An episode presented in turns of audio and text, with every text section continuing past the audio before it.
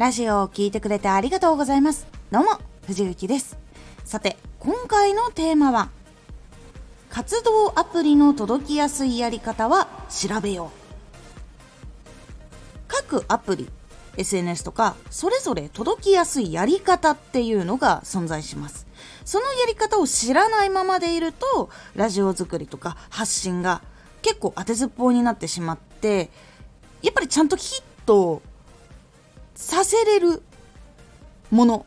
ができなくなってしまったりとかやっぱりその当たる可能性っていうのを上げられなくなってしまうっていうのが出てきてしまうんですこのラジオでは毎日16時、19時、22時に声優だった経験を活かして初心者でも発信上級者になれる情報を発信しています。それでは本編の方へ戻っていきましょう。当てずっぽうでやっぱうまくいかない期間っていうのは出てきます。なぜかっていうと当たる時めっちゃ嬉しいんですけど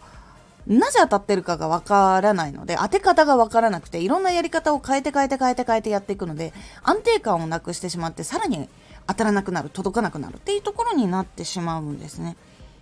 でやっぱりそういう期間が長引くと自分は向いてないんじゃないか才能ないんじゃないかっていう風になってしまってやるのが辛い大変めんどくさいっていう風になってしまう。部分につながってしまいます。なので、やり方を知って、それを自分の形に合うように作り上げる時間に、やっぱりその、なかなか当たらない期間で、こう、長期間やるよりだったら、調べて、その、当たらない期間を減らして、その自分が調べたやり方、ここのアプリではこういうのが届きやすいっていうのを学んで、その形に自分らしさをしっかりと入れて作り上げられるような時間に使った方が進みも感じるし成長も感じるので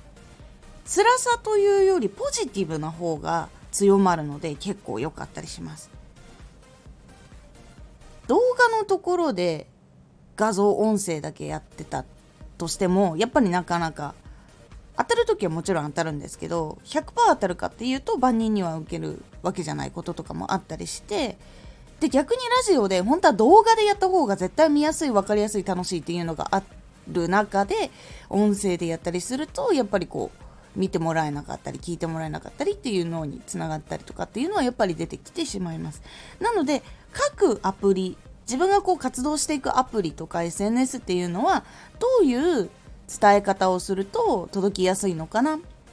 ていうのをインフルエンサーの人たち結構バンバン本も出してるし情報も出してたりノートとかそういうのも出してたりするのでそういうところで一回学んでやってみるっていう風にすると結構届きやすく活動も成長しやすくなるのでやり方はしっかりと調べてその上でオリジナルを加えていくっていうやり方の方が結構良かったり。進みやすかったりします。ぜひ悩んでいる方参考にしてみてください。今回のおすすめラジオ面白いこれすごいと思ってもらう内容は事前準備で決まる面白いこれすごいってやっぱり思ってもらえる作品っていうのは事前の準備でどういうふうにこう考えたりどういうふうに見ていったりしていくのが大事なのかっていうお話をしております。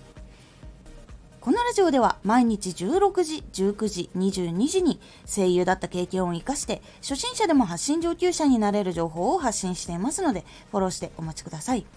毎週2回火曜日と土曜日に藤雪から本気で発信するあなたに送るマッチョなプレミアムラジオを公開しています。有益な内容をしっかり発信するあなただからこそ収益化してほしい。ラジオ活動を中心に新しい広がりにつながっていってほしい。毎週2回火曜日と土曜日。ぜひお聴きください。